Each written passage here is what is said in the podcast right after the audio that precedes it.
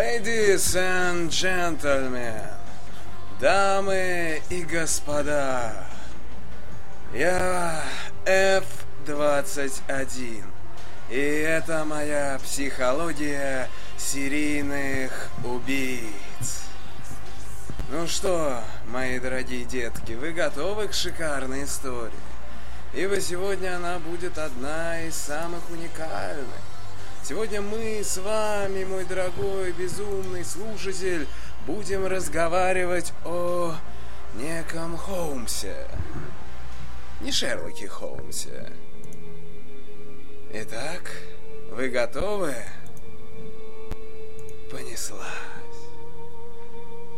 Холмс в исторических аналах американских преступников известен как первый американский серийный убийца. Мы знаем, как его зовут по-настоящему. Герман Маджет. Знаем, что он родился в одной из самых крохотных деревушек Нью-Гэмпшира в 1861 году.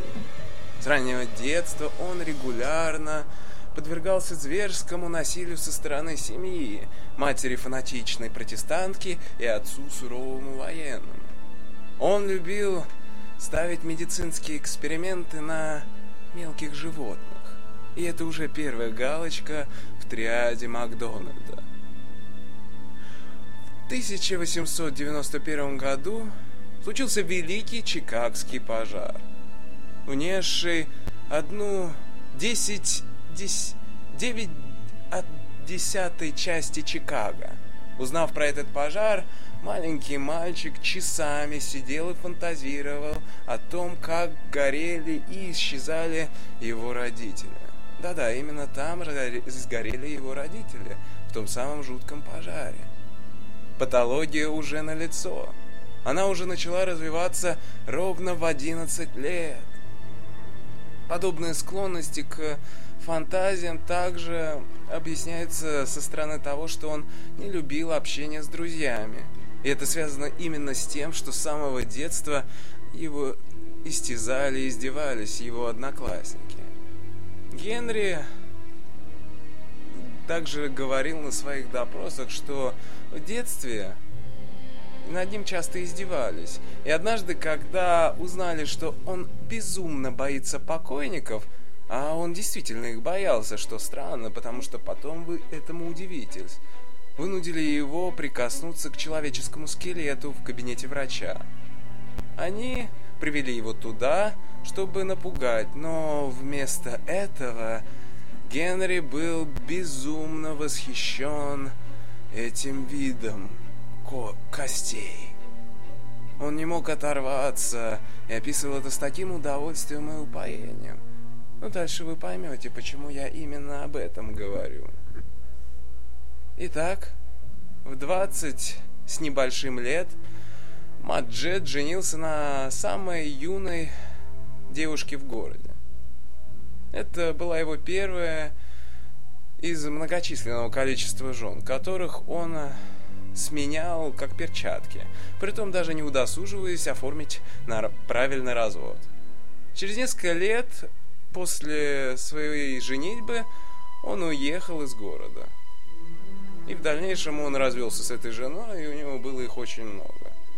Спустя еще несколько лет он поехал в город Вермонт. Он поступил в Мичиганский университет, в Ан-Арбо.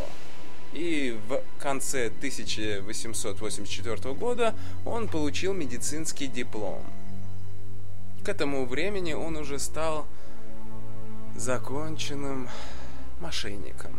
Нет, вы ожидали, наверное, маньяка, но он стал законченным мошенником. Он постоянно зарабатывал на оформлении фальшивых и поддельных страховых полюсов. И зарабатывал на этом огромнейшие суммы. Метод был прост. Маджет открывал страховку на фиктивное лицо. Затем добывал труп. Заявлял, что это и есть тот самый застрахованный человек, и получал деньги. Естественно, успех зависел от умения достать мертвое тело. Однако Маджет и с этой задачей справлялся на ура. Еще в 1884 году, когда он учился в медицинском университете, он начал этим промышлять. Он изуродовал трупы, и их списывали в отходы. Притом он утверждал, что трупы поступали уже такими. Таким образом, он в дальнейшем их и списывал. А про остальные трупы я расскажу вам немного позже. Итак, сейчас начнется самое интересное. В 1884 году он объявляется в Чикаго под новым именем Генри Говард Холмс. Под этим именем он и будет нам известен в дальнейшем. Через несколько месяцев он находит себе работу фармацевта в фешенебельном пригороде Ингвуда. Там он находит замечательного фармацевта, уже умирающего от онкологии легких, и его милую супругу. В дальнейшем супруга становится вдовой, и Холмс перекупает у несчастной вдовы все ее хозяйство. Но разрешает ей жить на втором этаже, дабы в памяти и в доброту отношений. В дальнейшем женщина исчезает. Я думаю, вы все понимаете, куда исчезла. Хотя Холмс неоднократно сообщал, что она просто уехала в Калифорнию к родственникам. Но и в дальнейшем, когда его спрашивали, а где же она, он просто отвечал, ей там очень понравилось, а она там решила остаться. Будучи опытным жуликом, Холмс без труда выуживал крупные суммы из доверчивых людей, продавая им поддельные препараты. Потом, присоединив свои капиталы к доходам от афер, в 1890 году он выкупает всю территорию, находящуюся поблизости вокруг его фармацевтического магазинчика. И строит высокий особняк, в дальнейшем который стал отель, 49 на 15 метров. Довольно огромное здание. Вы могли его сейчас увидеть на нашем сайте. Я поместил это как начальную картинку, как превью, можно сказать. Взгляните на это здание, и сейчас вы узнаете, что же это было за здание и почему оно так особенно. Он назвал его «Замок Холмса». Звучит пафосно. В замке было 10 комнат. То есть десятки, тысячи комнат, соединенные секретными проходами, множеством тайных лестниц, двойных стен, фальшивых комнат и так далее. Я надеюсь, вы начинаете понимать, к чему я клоню. Некоторые комнаты были звукоизолированными. Стены и пол Холмс покрыл асбестом, дабы тоже звукоизолировать. К тому же обнаружились большое количество газовых труб, соединенных с большим резервуаром в подвале. При помощи контрольной панели в своем кабинете Холмс пускал удушающий газ в комнаты, где и находились несчастные жертвы. 2 желоба со 2 и 3 этажа были приложены, то есть присоединены к небольшим бакам с виссекторским лабораторным средством. Объясню вкратце. Это средство для того, чтобы, так сказать, выпаривать кости из тел. Также там находилось огромное количество резервуаров с серной и сернистыми кислотами. Я думаю, вы начинаете предполагать, что это за здание. Здание, которое Холмс построил для себя и для своих ухищрений и счастливого проведения времени. Там даже была висельница. Итак, в 1891 году под предлогом проведения аборта своей жены Холмс убивает ее и душит руками маленькую дочку. Скелет любимый он продает за $200 в медицинский колледж. Как дешева оказалась нынче любовь. И дальше я еще расскажу вам в подробности, как интересно человек может построить себе бизнес. В 1892 году Холмс запирает свою очередную жертву в несгораемом шкафу. и наслаждается криками несчастных, задыхающихся от удушья. Во время Чикагского всемирной ярмарки в 1893 году Холмс сделал себе уникальную рекламу. Он предлагал за самую дешевую сумму всем участникам ярмарки бесплатно проживать в его фешенебельном отеле. Вы можете представить, сколько людей пошло в этот отель. Есть неподтвержденная информация, что около 50 человек, вошедших в этот отель, так и не вышли оттуда. Он же в этом сам не признавался, но после того, что полиция нашла в подвале, есть такие ощущения. В тот же год Холмс убивает двух близняшек Уилмс. Он их запирает в одной из комнат и пускает туда газ. В дальнейшем эти сестренки и выведут полицию на Холмса. За этот период местная медицинская школа, всегда нуждающаяся в анатомических препаратах, скупает у доктора Холмса множество скелетов, препаратов и различных колб с заформалиненными органами. Их не особо интересовало, откуда он их достает, поэтому они с радостью платили ему за предоставляемые продукты. Вот настолько этот человек был уникален. Вот вы, к примеру, сэр, в первом ряду, вы можете попробовать подумать, что когда-нибудь в вашу голову придет такой бизнес – убивать людей, а затем продавать их. Это же уникально в некотором смысле. Ни мне, ни вам это не придет, а этому человеку пришло.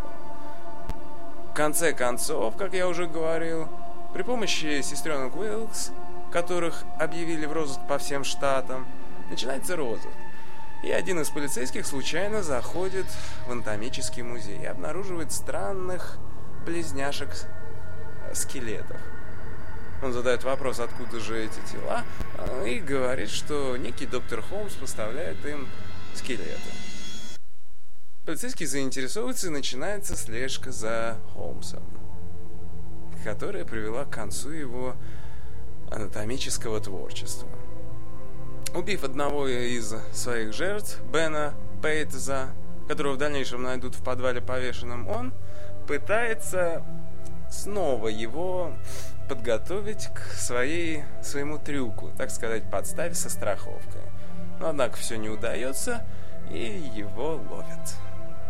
Количество его жертв оценивается, вы только вслушайтесь, от 20 до 350 человек. За основу берутся количество пропавших людей в то время в районе Чикаго. Там же Холмс признался всего лишь 27, но полиция и криминалисты могут подтвердить один факт, то что нельзя сказать точно, сколько трупов было растворено в кислотных ваннах в подвалах этого отеля. На суде Холмс вел себя довольно спокойно и не отрицал. Это был самый скандальный процесс в 19 веке вообще за всю историю. Вся пресса просто взорвалась и стремилась поймать каждое слово этого человека. И сохранилась одна из великих цитат этого человека. «Я родился с дьяволом в душе. Я не могу не убивать, как не может молчать поэт, охваченный вдохновением. Великий враг явился ко мне в ложе матери при моем рождении, чтобы стать моим покровителем, и с тех пор он остался моим спутником на всю жизнь».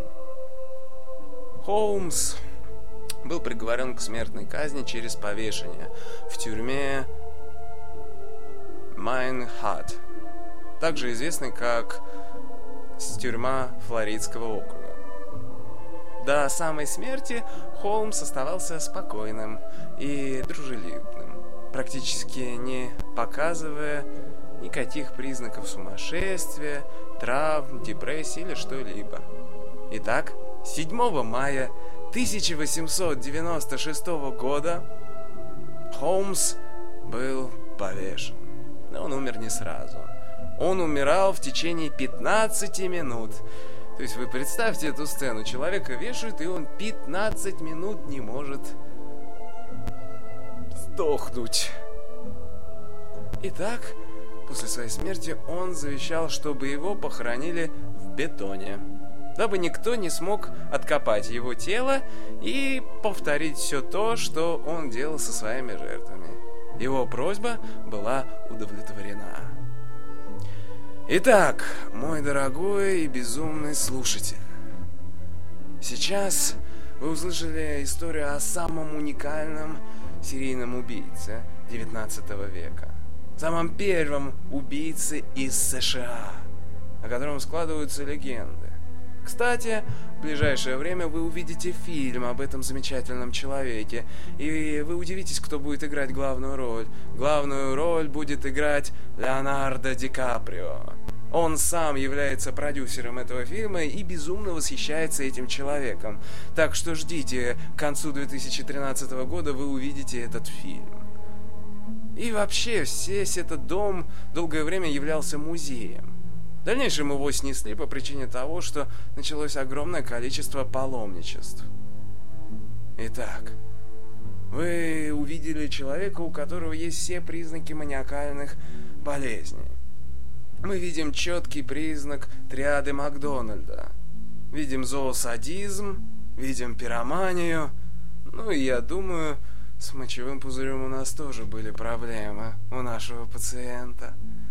Маниакальные влияния, фантазии и так далее.